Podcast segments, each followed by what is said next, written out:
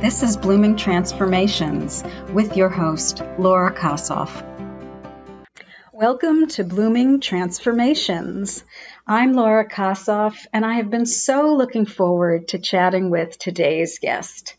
Tracy Shearer is a board certified holistic health practitioner and yoga teacher who provides holistic health and wellness, plant based nutrition coaching, guided meditation, and yoga instruction through her healing practice, Flourish with Tracy.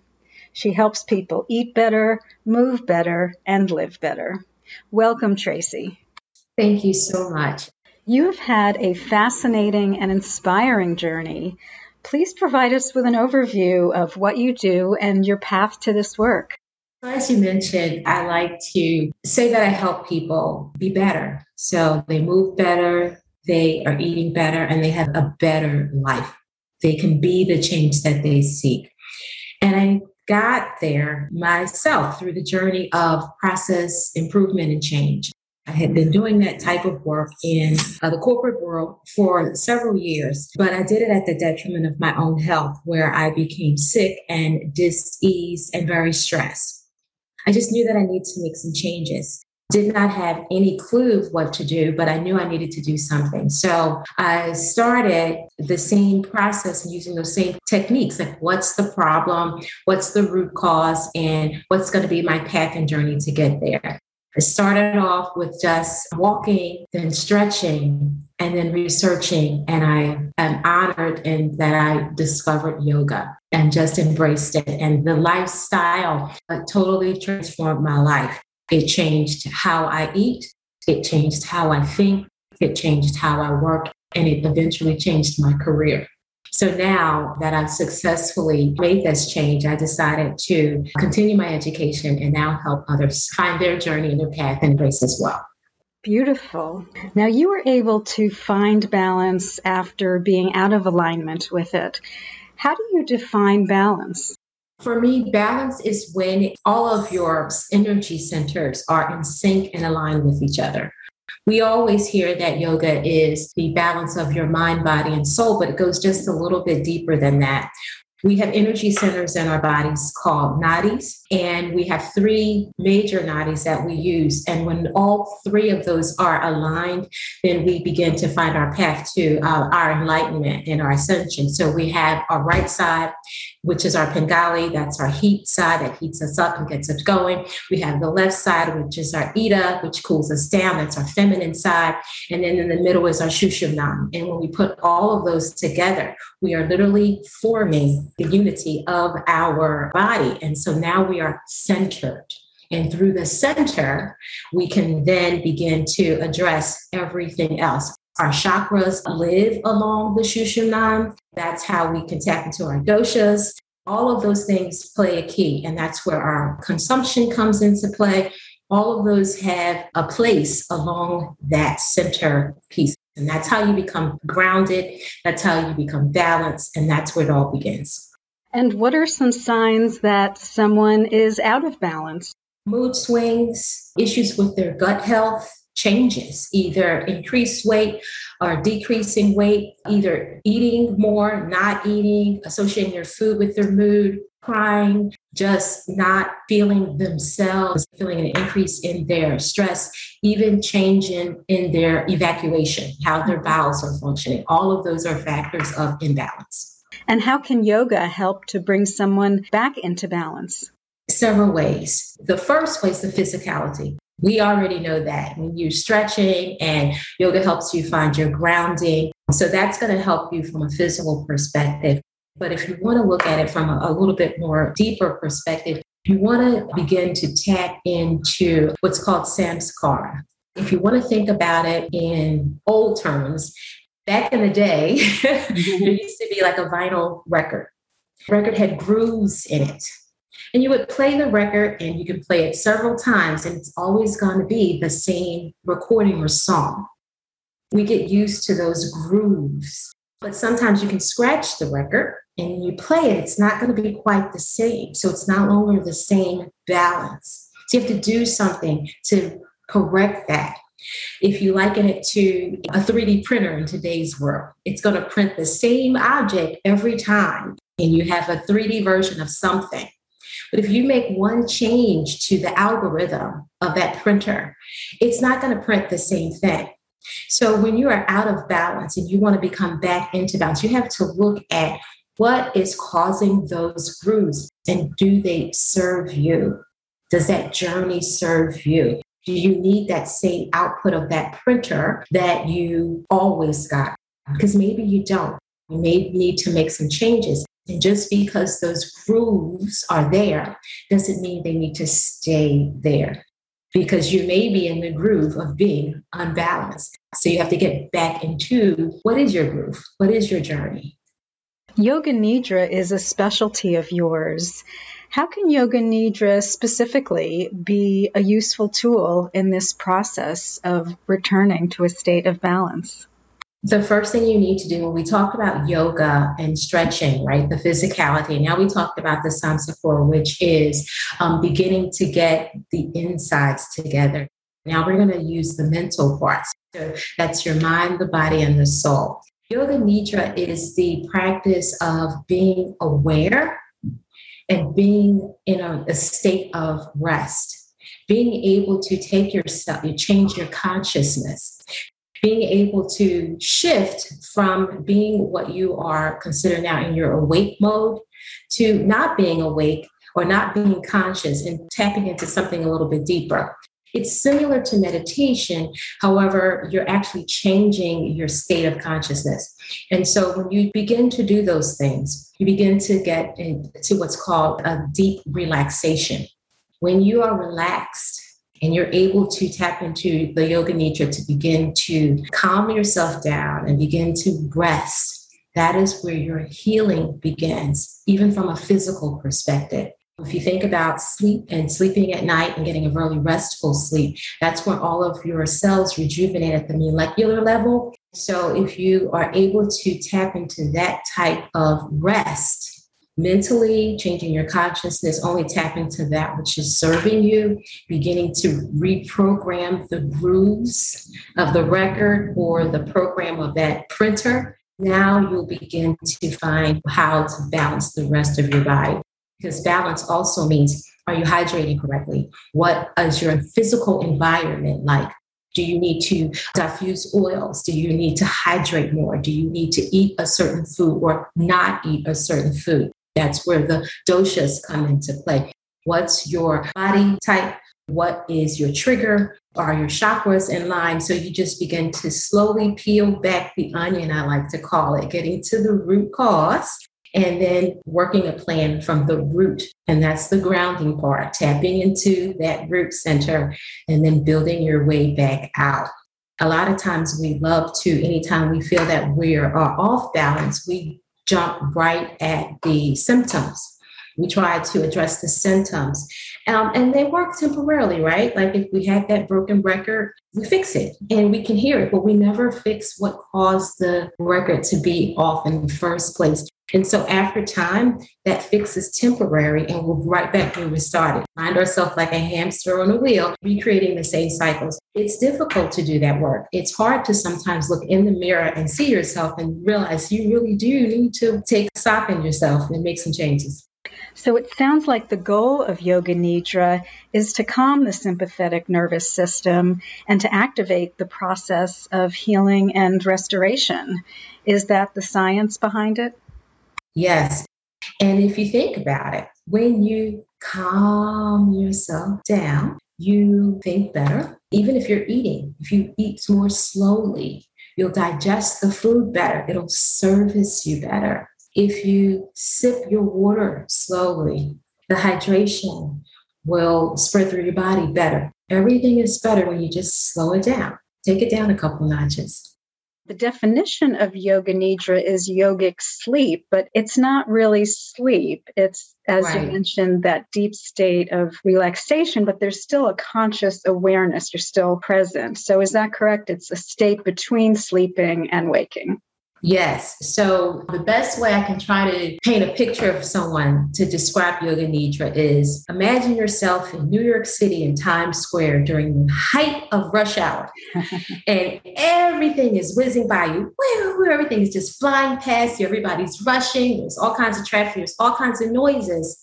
But you are standing still and you hear, you can see it, but it's not affecting you. You don't hear the noises. It's almost as if you're standing there and it's silent. And you can relax yourself and you're not letting any of those external forces alter your state and your being. And you could literally change your mindset and fall into a rest, standing right there uh, in the midst of the chaos.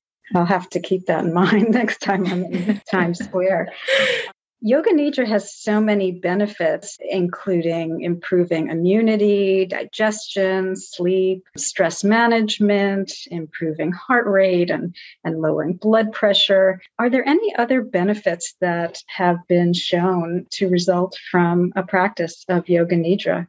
Yes, I think that your overall yoga practice and your overall wellness will be improved because it's going to help you begin to get back into balance. So now, because you're rested, because you're healing, now your approach to how you go about things is going to be different. Your actual yoga practice will be different in the Western world, and I really don't mean this to be offensive in any way, but we sometimes tend to see yoga as exercise a lot of times, um, and they have all kinds of names and little gimmicky things sometimes. Again, don't want to be offensive, but that's kind of getting away from what Yoga Nidra is trying to do.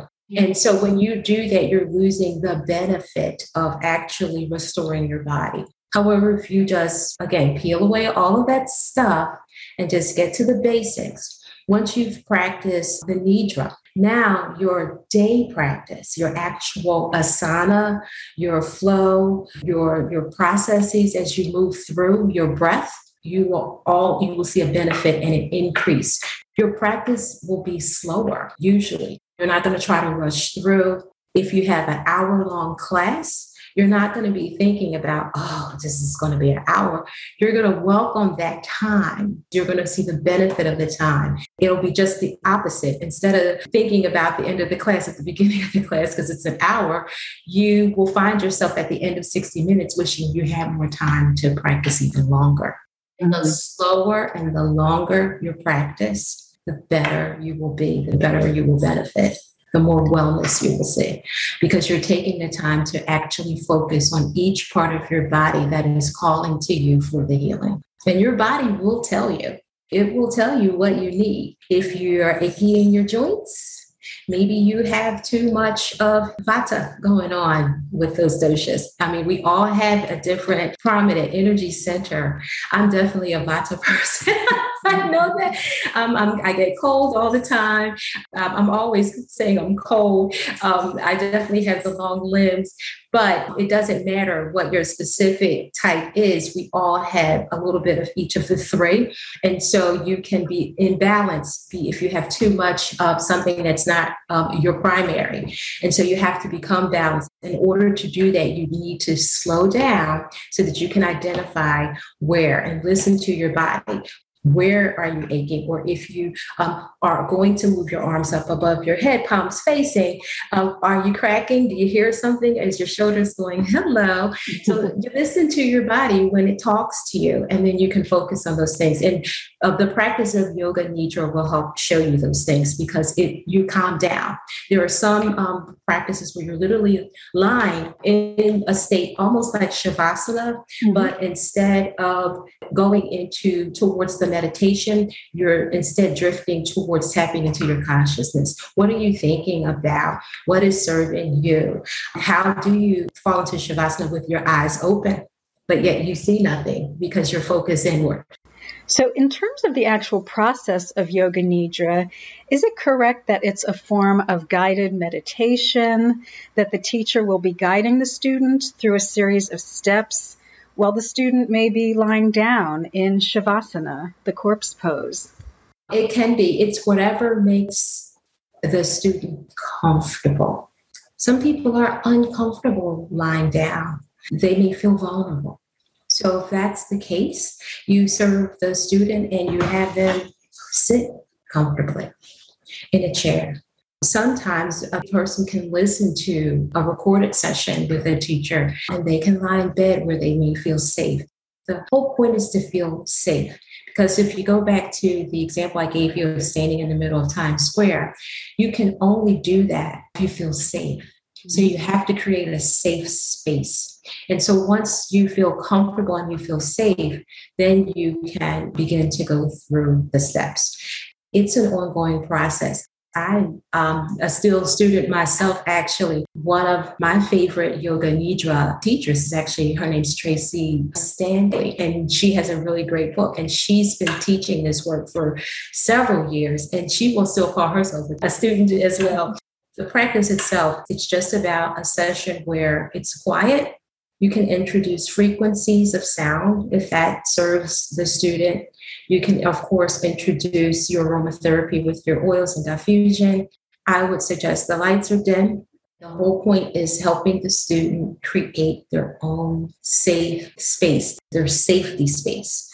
And then you can begin to talk them through each of the points that they need to tap into. Richard Miller, the founder of the Integrative Restoration Institute, in his 10 Steps of Yoga Nidra, talks about setting an intention as one of the first steps. Why is that important, the mindset of setting an intention in this work? Well, first, let's talk about intention versus an affirmation. Mm-hmm. An intention is an action, it's a goal. So you are establishing where you're going and where you plan to be at the end of that practice. And the practice is the journey of how you're going to get to the intention. And I think people mix up affirmation and intention a lot. Affirmation is the belief in the intention.